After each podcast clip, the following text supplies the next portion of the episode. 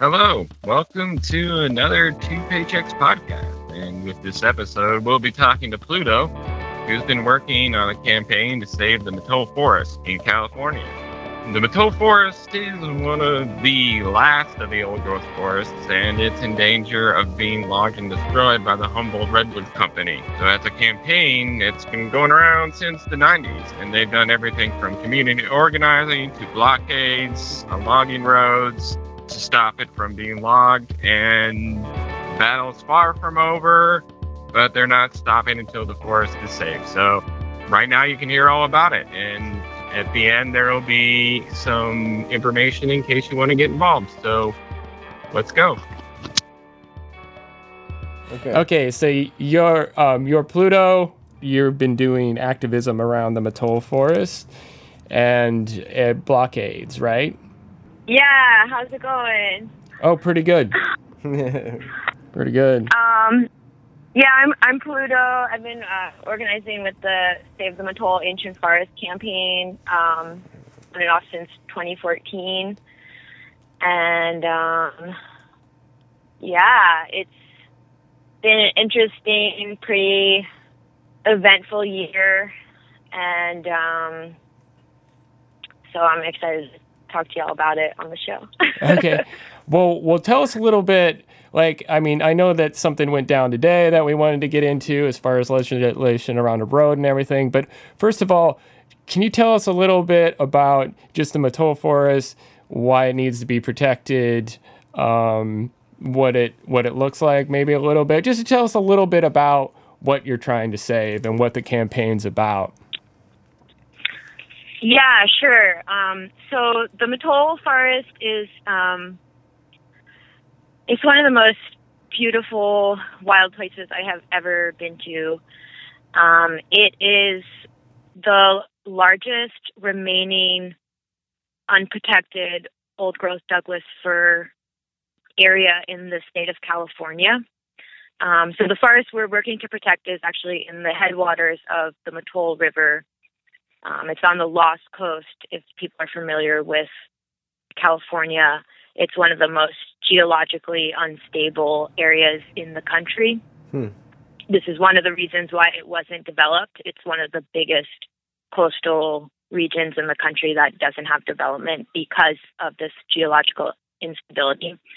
And so that definitely plays into um, some stuff we'll talk about later. But what's so precious about this forest that we are working to protect is um, it's an old growth ecosystem. It is old growth Douglas firs and giant madrone trees, uh, tan oak, canyon live oak. It's a mixed forest. And this area is considered, um, it's the fog belt to the redwoods. Yeah. So okay. The area we're working to protect is um, directly connected to Humboldt Redwood State Park, yeah. which contains some of the tallest redwood trees, some of the tallest trees in the world, actually. So anyway, it this is a really sensitive ecosystem that we're working to protect because it has this local and global significance. Um, if they log it, it would create a ripple effect, a desert effect, and the redwoods are already suffering um, so there's a lot of re- global significance of why we're working to protect this area. Um, people have actually been doing direct action in this area since 1998 to protect this forest because it is so precious. So there's a lot at stake, and um, yeah, it, it, it's it's an incredible wild place, something that I, I yeah very dear to my heart. Uh national it's national park right? The national park the the um uh, the what is it called? The Mattole the Mattole River goes up into the Redwood National Park right? Uh no. So the forest we're working to protect is the headwaters of the of the Mattole River. Yeah. And that's directly adjacent to Humboldt Redwood State Park. Oh state park yeah, um, yeah.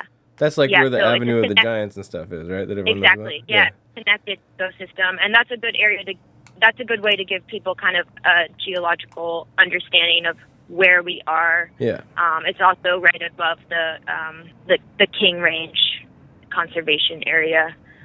Right. So why were those And- other areas turned into parks and conservation areas and then not this one?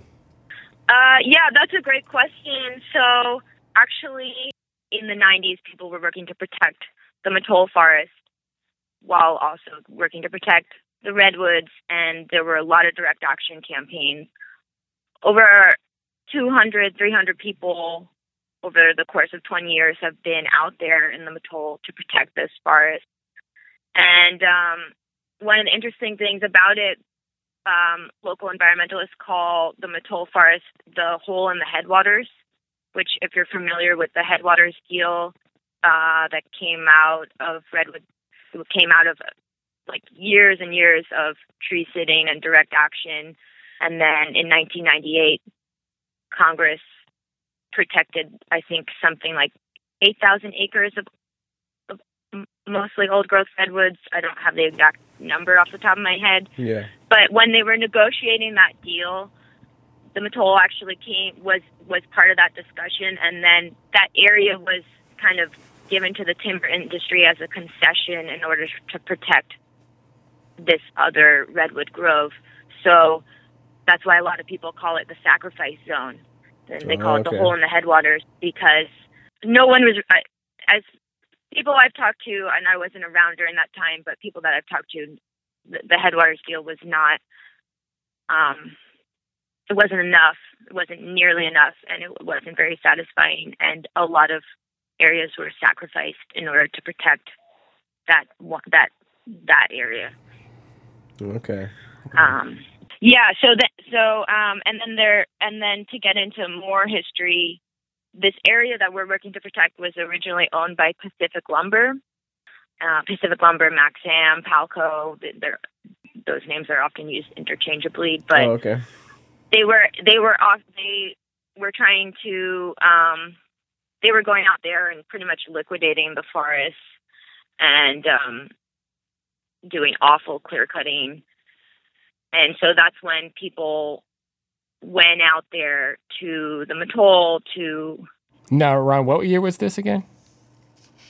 The the nineties. Um, yeah, so action started happening uh, um, out on Long Ridge, which is where we are now, in 1998. Wow. And Okay. there were tree sits and road blockades and lockdowns, and I think there was like a bus out there at one point. Um, they did all sorts of awesome, badass stuff to save that forest.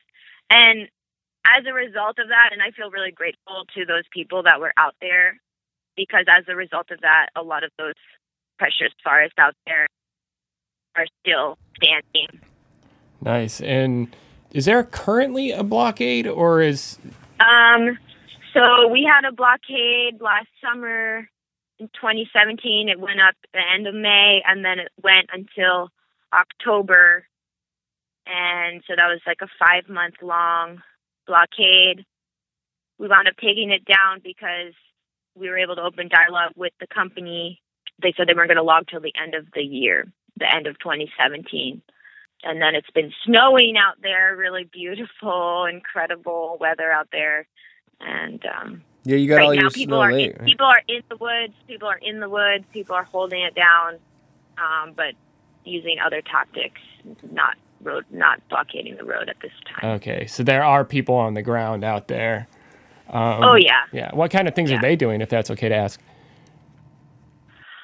Um, right now, people are just trying to monitor to to make sure that the company is not going out there and fucking things up.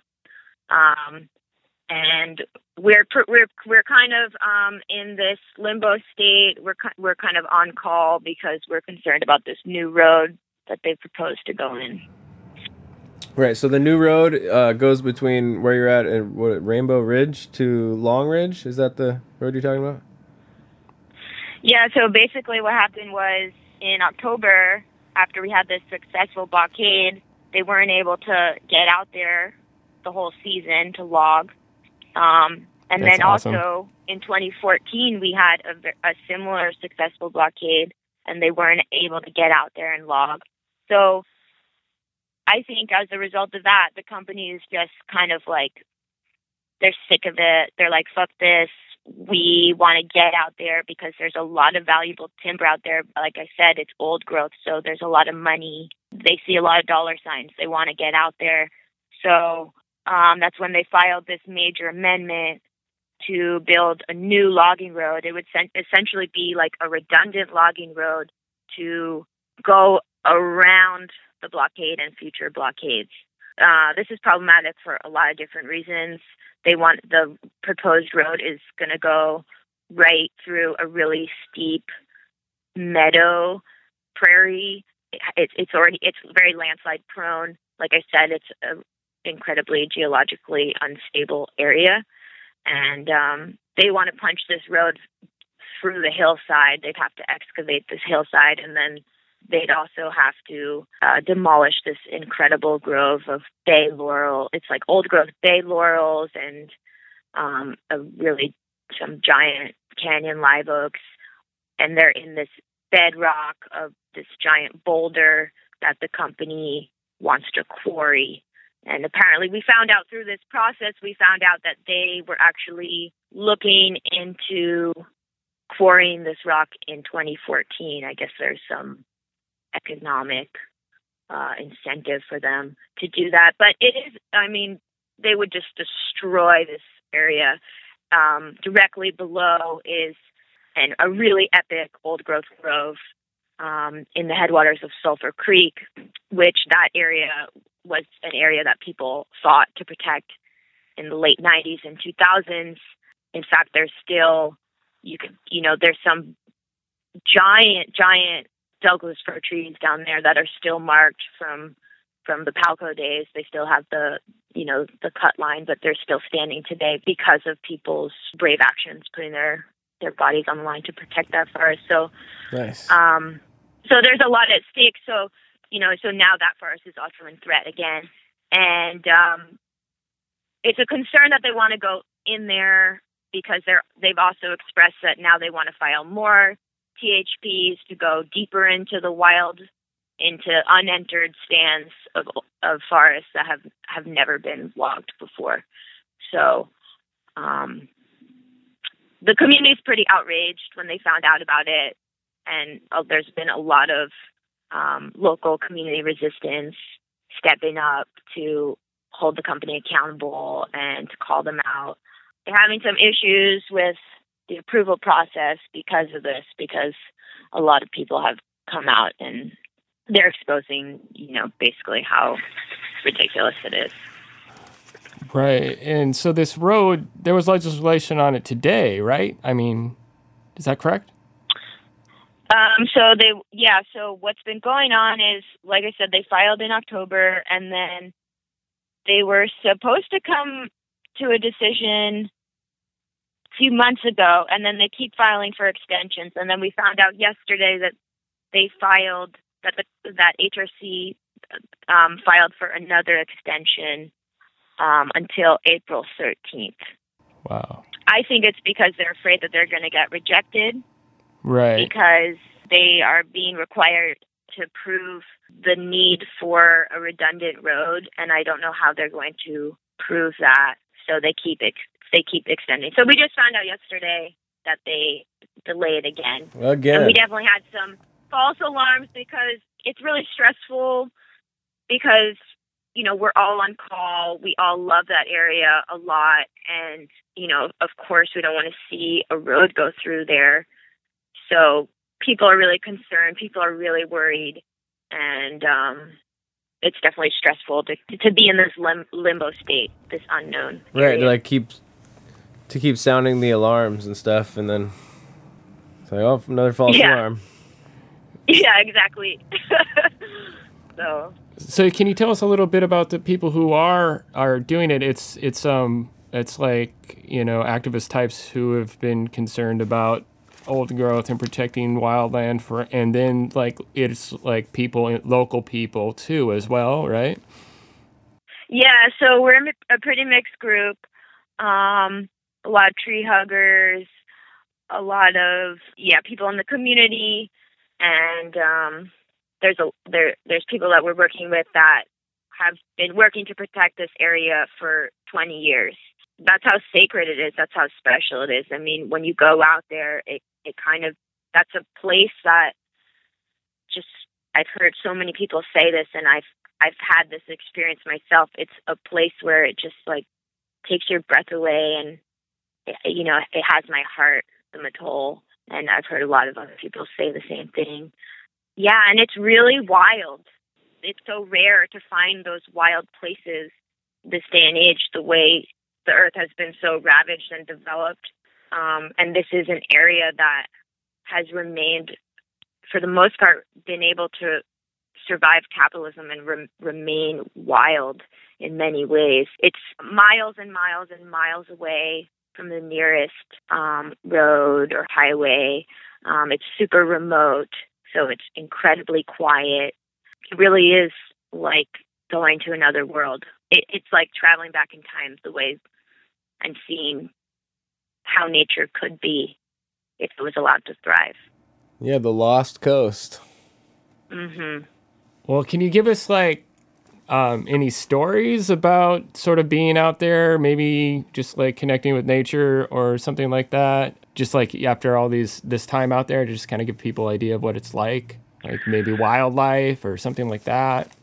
Oh well, um, yeah, I have a lot of stories, but since you mentioned wildlife, I'll say a story that I'm excited about.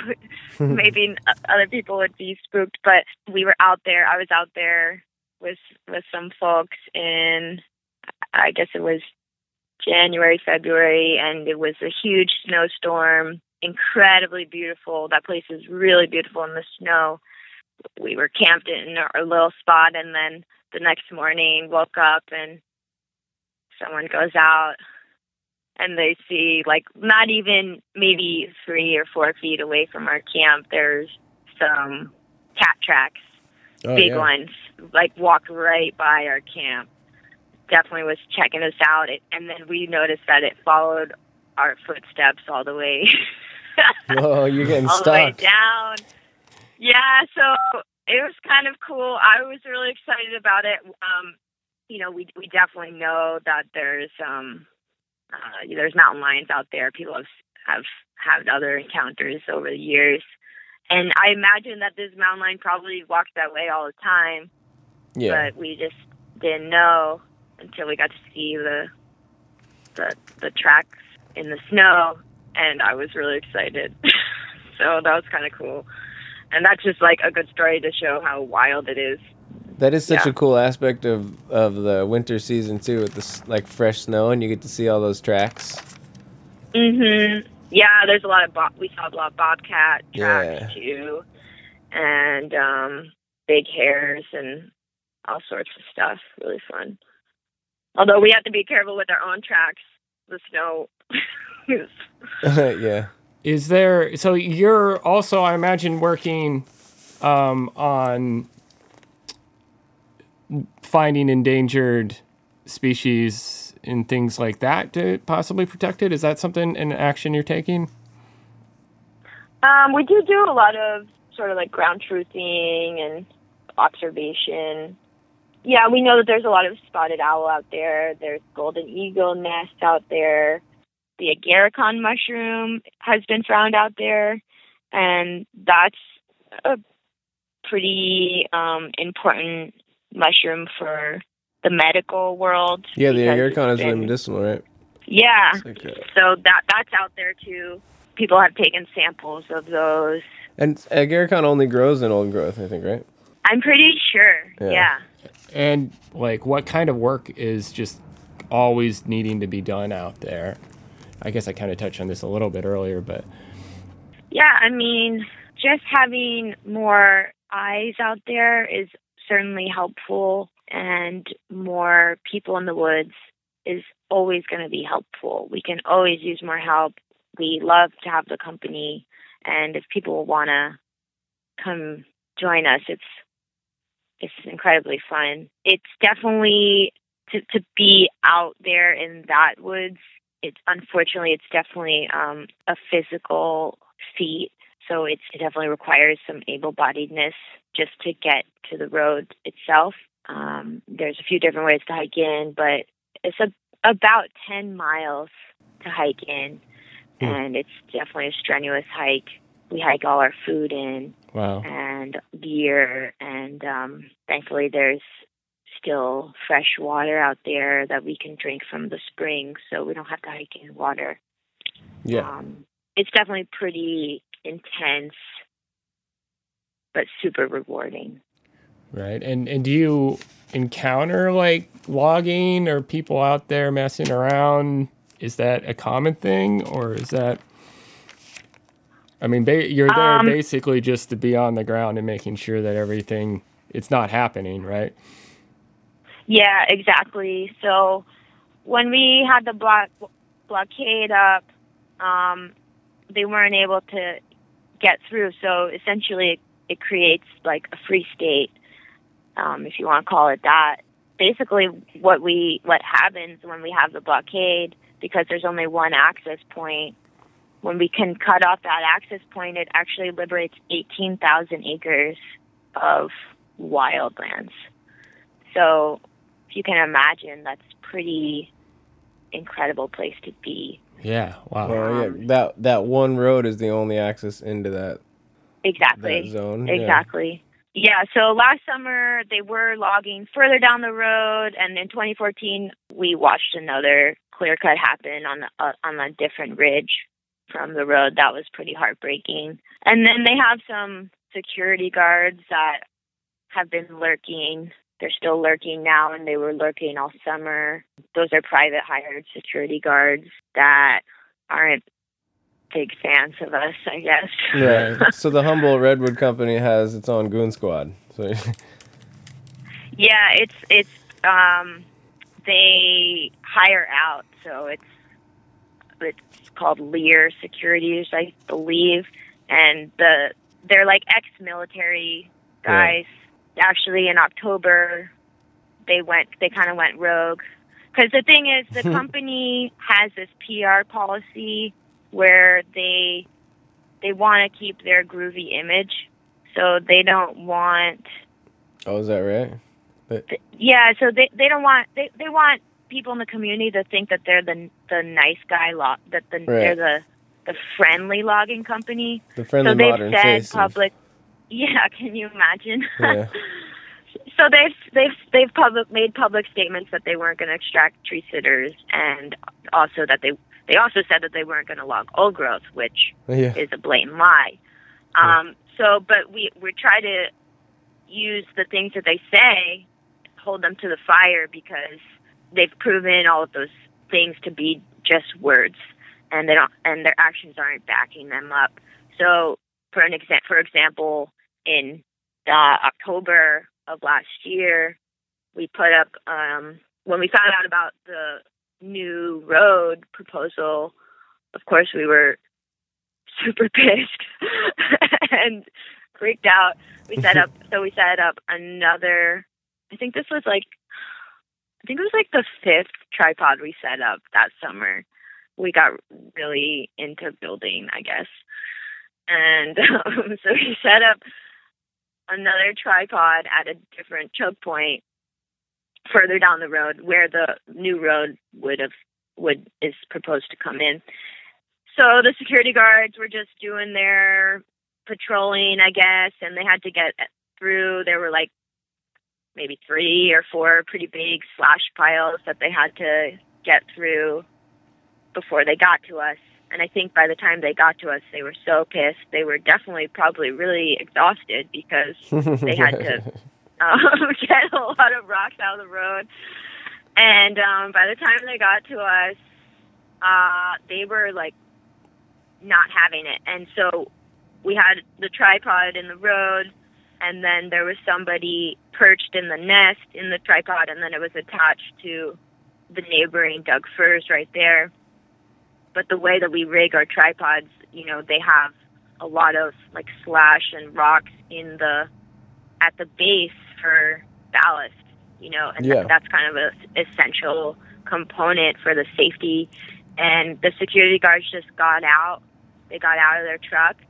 They didn't say anything. They just started dismantling the pod With Um, with someone up on the top of it. with somebody in it. Yeah, and they just started taking taking stuff out to start starting to take it down. And Okay, uh, so hold on. Let me. I was like gonna have you set like say that kind of explain what the tripod is to somebody that might not know a- after, but like I think right now I need to explain so how like how a tripod works, so like people have a better idea of what it might what what what's going on. Can you talk a little? Totally. Yeah. So, um, I the way we rig our tripods, it's like three sturdy fir poles that we set up in the road to to block the road, and then we rig it with rope, and and then usually someone, well, there'll always be somebody in it. I guess I should explain the way we had the way the blockade was held for the whole summer was actually a more complex tripod because the way it was set up was there's a tripod in the road and then from the apex of the tripod there's a rope that connects like 200 300 feet down below a valley above a valley and then it's tied into an old growth Doug fir in one of the first units. And then on that line, about 200 feet down the line, we put a like a like a we call it a sky pod or sky net. It's like a little triangle net that somebody lives in. And it's super dreamy, you know. Mhm. you're just you're down there sitting in the net and um just basking in the old growth and floating in the sky. I love it. Um, yeah. You know, it's just a time for peace and quiet and solitude. I I find that time to be really uh, precious and sacred for me. So I definitely enjoy it. But anyway, that that person's life, their safety, their safety to the tripod in the road.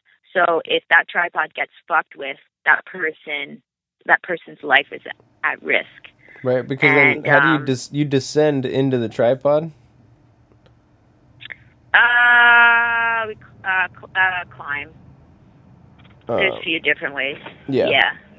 So you have like your own safety line. So like if that line were to get cut from the tripod, then you would still have another like emergency line. Oh, you wouldn't. Okay. No, that's the whole point of the tripod. Yeah. Is that the life is based on that uh, is is on it, and um, you know it's it's basically this tactic, and this is like a pretty a pre- has a pretty long history of like nonviolent direct action is based on the assumption that the people if they even though they're not valuing the forest even though clearly they don't care about the the health of the forest we would have to assume that they if for no other reason than legal reasons that they ha- that they would um, consider the life of a human being. So that's how that works Right. Okay. You'd think so. you yeah well they they've they've definitely um, proven otherwise in a, in a few instances. Right, which was Yeah. the story where. So can we bring you back to that? That's should bring us right back to where where you were talking about where they started taking one down, a tripod. Before I made made you explain what the tripod was. Yeah. Um, yeah. yeah. So can you get back to that story because it was it's pretty exciting. Um. Yeah. So yeah, and now I'm thinking of another story too. well, we've got time. um, what was how was I saying it? Oh, yeah. So basically, the security guards were just like started taking stuff apart, and they weren't even acknowledging the presence of the human beings that were there. Um, you know, there was a person on the ground when they first got there that was trying to explain the safety implications of the of the tripod, and they were trying to explain how they were putting at risk this person's life and they were the security guards were pretending that these people weren't even there. Person in the pod was totally freaked out because it was really scary because there was it was like there was no way they just were not engaging. And so eventually, after it, it, it, it basically they escalated it to a point where it was a really scary thing, and um, eventually people on the ground had to like sit down on top of the pod legs so that they wouldn't be able to take any more apart. Jeez. And and thankfully because of that then they stopped and they realized they weren't getting anywhere so eventually they left. And um we got that on video which was pretty good. So then we put that out to the community, and the community was totally outraged because it totally exposed how HRC is, you know, their PR policy is exactly that. It's just a PR policy, but on the ground, they're not living up to what they're saying. And um, they definitely put a person's life at risk with those actions. And um, it was totally irresponsible. Where can, So, but actually, as a result of it, we were able to open dialogue with the company Oh. because, um, and that's and because of that action, that's when they said, "Oh, actually, okay, okay, okay, we're not going to log for the rest of the year." oh wow. So yeah, Yeah. That, that was the decision to not log through 2017. But um, have they have have they done any logging now since in the beginning of 2018? Uh, no, Hmm. not in that area. No. Nowhere in the Long Ridge area, right? Yeah. Yeah. Um, where can people find that video if they want to see that? Um, it's on our really fun Instagram Okay. page. It's blockade.babes. Blockade.babes. Yeah, and also it's on our Facebook. I think. Okay. um, Save the Mattole's Ancient Forest Facebook. Yeah. Cool.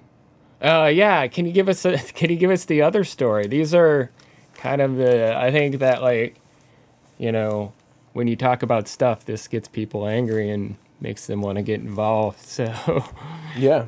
Yeah, I mean it's interesting because you know for the most part it's really chill out there, but it's it's I guess it's either on or off. right. Um, but in 2014, yeah. So in 2014, we when we we set up a similar road blockade in the same spot, and it was the same.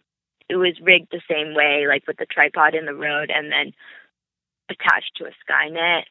Yeah. So basically, what happened was um, we set that up, and few days later, wound up getting raided by the Humboldt County Sheriff who was accompanied by um, a handful of HRC employees, including one of the head foresters.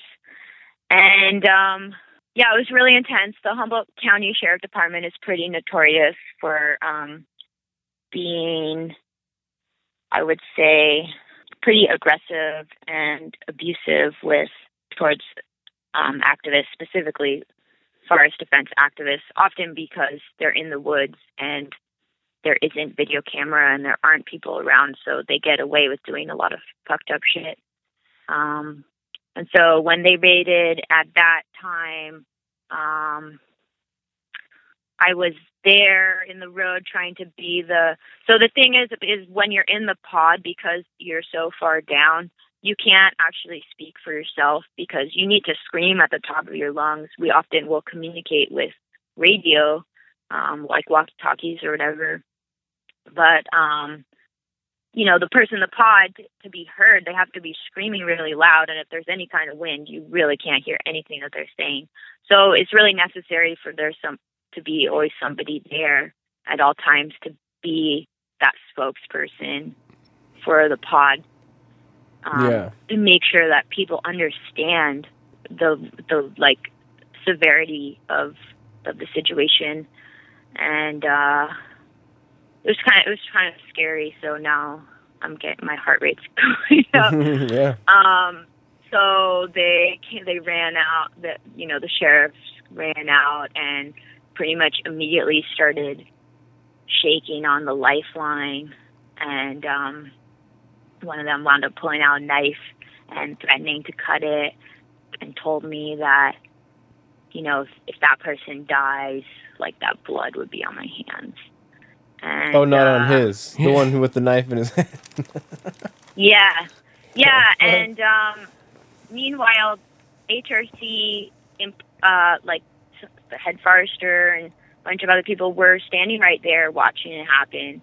Um, I was already in handcuffs at that time, and uh, but was just kept like trying to express the that that was a lifeline that somebody's life was on that line, and um, thankfully that doesn't happen a lot, and that was like like those are the out. but I guess I, I guess yeah, yeah, that, yeah, and usually it's just like sitting around waiting. yeah. Right. But I guess the reason I share those stories is because I think it's really important to really show the world who HRC really is. Um, you know, they want to, like I said, they want to come off as this uh, so-called sustainable, eco-groovy corporation that is like a friendly logging company that works with the community, that doesn't extract tree sitters. This is the same company that, um, you know, when they acquired this land, they actually went up to some, you know, there was a some sits going on at the time and they actually went out there and they were like, Hey, you guys can come down. We're not gonna log old growth anymore and then like less than ten years, sure enough, they file um in in 2012 they wound up filing the largest old growth timber harvest plan that Humboldt County's seen in the last 16 years. So they're not living up to the image that they want people to believe, even though they they try. You know, for the most part, they're hands off with us as activists out there, um, and they haven't tried to extract anybody or anything like this. But and so that's definitely we use that to our advantage, but um, we don't know what's to come. Um, clearly, from this road proposal, they're definitely like losing patience with us, and like I said, there's a lot of money at stake, so they want to get their their greedy hands on it. Oh, there. So there was also some um, herbicides being sprayed. Can you explain that a little bit? Why? Uh, what is the purpose of these herbicides? Yeah, so um, HRC uses, and a lot of the timber companies in the area use this practice called um, hack and squirt. Basically, what that entails. wait, wait. Did you say hack and squirt? that's yeah, that's yeah, hack and squirt.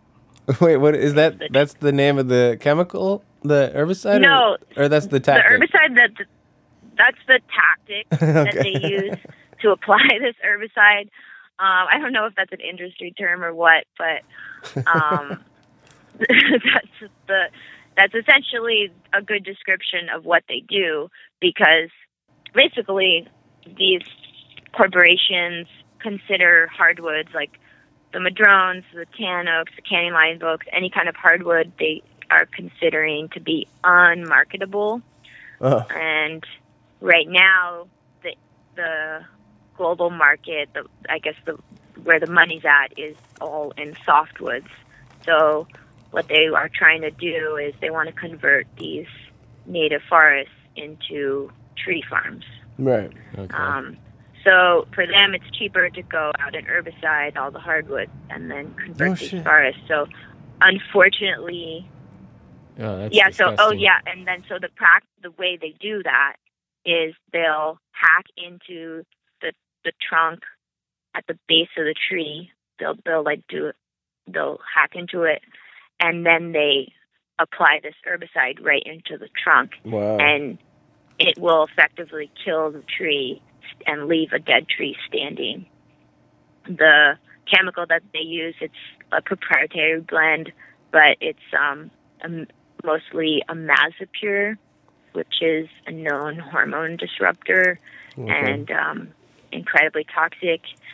And uh, yeah, last I guess last year HRC sprayed approximately four thousand pounds of Jesus. imazapyr, and um, it's uh, unfortunately last spring before we had the blockade up, they were able to go. They went out there and they herbicided. They they hack and squirted 180 acres of an unentered forest, and that was really heartbreaking because um, it was it was just a wild mixed forest that's never been logged, and they just went out there and and decimated it. Wow. So that was a pretty heartbreaking thing to see. And so they pack these trees with this herbicide. The tree falls, and then the what does the herbicide just get into the ground soil, like the groundwater, the soil? Well, th- I mean, they say that it doesn't. They say that it just stays in the tree, but I don't know how that is possible. like as the tree um, it's- decomposes and stuff, and Yeah, know totally. I mean, it's totally toxic to the environment. I don't know how it could not be. and isn't that even But kind of that's totally legal. That that Yeah. is totally legal. They don't even need to. They don't even even need to inform the public about it. They can just go out there and and just do it whenever they want. Jeez. and is that because they do they own the land or is it owned by like the Bureau of Land Management or something? Um, yeah, so the way it works in California is a little bit different than Oregon and Washington because in California it's mostly privately privately owned timberlands. Mm-hmm. So this is technically speaking this is considered and I'm using air quotes here we can't see this is considered private land. Okay. It's owned by Humboldt Redwood Company Yeah. Okay. um, which also owns Mendocino Redwood Company, and um, the owners of these corporations is actually the Fisher family. That's the same family that owns the Gap, the Oh, Gap, really? Banana Republic, Old Navy. Yeah, I mean th- we're dealing with some some really evil, Yeah. uh, some really evil entities here, and um, combined HRC and MRC, that's Mendocino Redwood Company, combined, they own like 440,000 acres of forests in this region. Just in those two And- counties. In, in those two counties, yeah. Wow. And actually, historically, privately owned more redwood forests than any other entity ever has Huh. in California. So incredibly problematic. Jeez. And um, Well, I was gonna ask, like, so what? Uh, what does the future hold? What What do you see happening in the next six months as the season uh, opens up? Yeah. What do you What do you think is gonna happen? What When did you say the um, decision is being postponed again?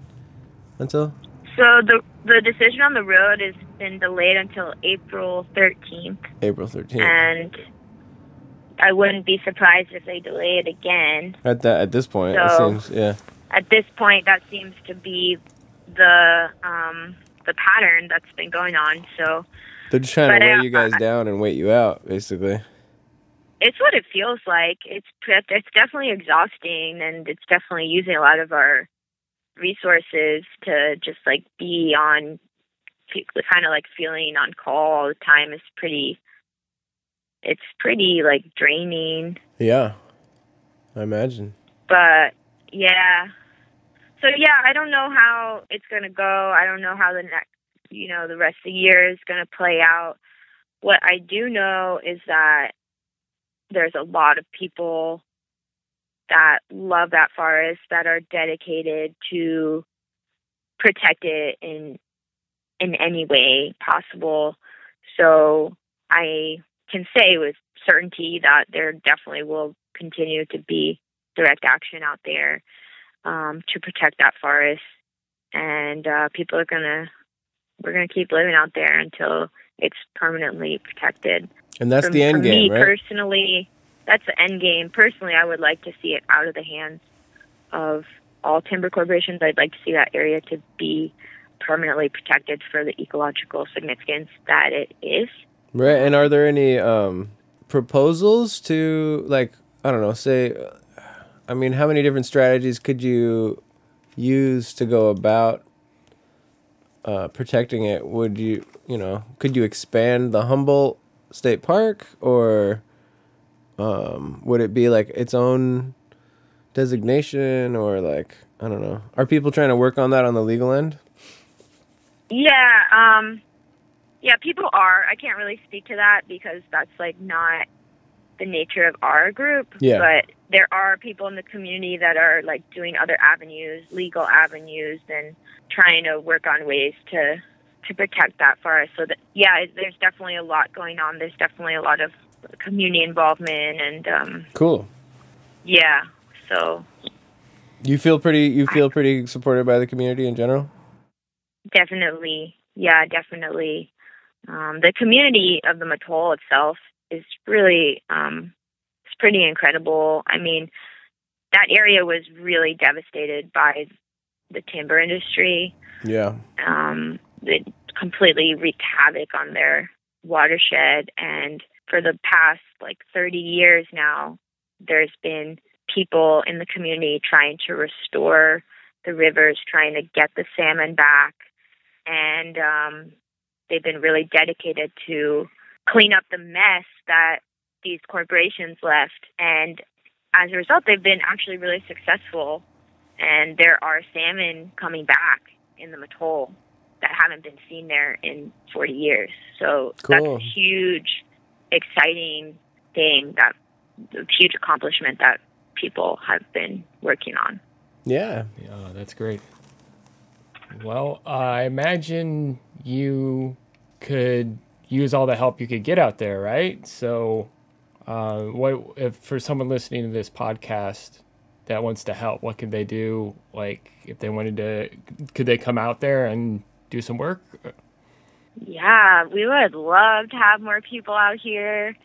Um, that would be awesome. We'd love to meet you. Um, you can, we have an email. You can email us at Mattole Action Camp at riseup.net. And then that's the other thing. We're going to be having an action, we're going to be hosting an action camp in the end of May, uh, May 24th to the 27th.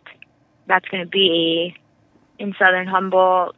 And if people want to join us, they can also email us at Mattole Action Camp at riseup.net. Okay, so now what, is, what does that uh, entail actually in action camp? Um, we're just it's just gonna be a few days of like we'll do climb trainings and workshops on ground truthing and map reading and we'll do probably do a, a NVDA training and it's just a, a a great time for getting to know people, meeting people and um learning from each other, learning skills and um trying to we're trying to build a movement. So it's really fun. We had one in January and it was awesome. A lot of people came out that were really incredible um, people that gave me a lot of hope and inspiration for for growing the movement. So yeah, it's really fun. It's like a little camp out with your friends for a few days and we're gonna just be strategizing on how we can improve our tactics and how we can keep protecting that place. Nice. Right on. Okay, yeah. Well, uh, we'll make sure that we get all that information up too, so that people, when they click on this, they can find out where to go. But um, what for people who can't necessarily come out there, what can they do to help you out? Um, I'm sure, or somebody that wants to donate. I don't know anything that you think people can can do to help. Can you let us know? Oh yeah. Um, so Like, say somebody that yeah just can't make it out, of course, because of a job or something. definitely, I guess I'll say even though we're actively trying to dismantle capitalism, we're still trying to survive in it. We could use money. We can always use money. Um, we could use fo- food donations. Yeah, uh, you know, another great way to support is just getting the word out. A lot of people don't know that this is going on. A lot of people think that the timber wars are over. Right. A lot of people think that cutting old growth is illegal, which it's not. hmm Um, that's a misperception that the timber companies want people to have. But the real reason that people have that perception is mostly because they've logged most of it. And so I think it's really, really important for us, for more people to learn about this issue, to get the word out, to tell their friends and to just make more people aware of it. That's a huge help for sure. Yeah, we could use more publicity. Well, we're trying. Okay. yeah, that's why I'm happy to be on your show. Thanks. So yeah, and so you have uh, Instagram, which is It's uh, blockade.babes. is our blockade.babes. Instagram, and there's a lot of dreamy photos on there of the blockade itself and of that beautiful forest. So that's a really good one. And then we have Facebook. Um, it's our it's um, Save the Mattole's Ancient Forest is our Facebook name. Okay. That gives some people some places to come and go and like look for y'all and see what they can do to get involved. I'm really glad you came on the show. Yeah, thanks for Um, thanks for talking to us. Yeah, telling us some exciting stories and it's really great to hear that you've held this down for so long and I Yeah. kind of want to come out and see it myself. I know, me too. Yeah, you guys should come out this summer. It's super fun. Yeah. Yeah, you're definitely welcome. It would be a lo- it would be a blast to have you. Okay. well, thank you, thank you so much, Pluto, and uh, good luck. Good luck to you and uh, Yeah, thanks. the forest. Yeah. Yeah, thanks so much for having me. Okay. Well, yeah. Right on. Take care. All right. Okay, bye. Bye. Two Paychecks podcast could be found on SoundCloud, YouTube, and iTunes. Oh.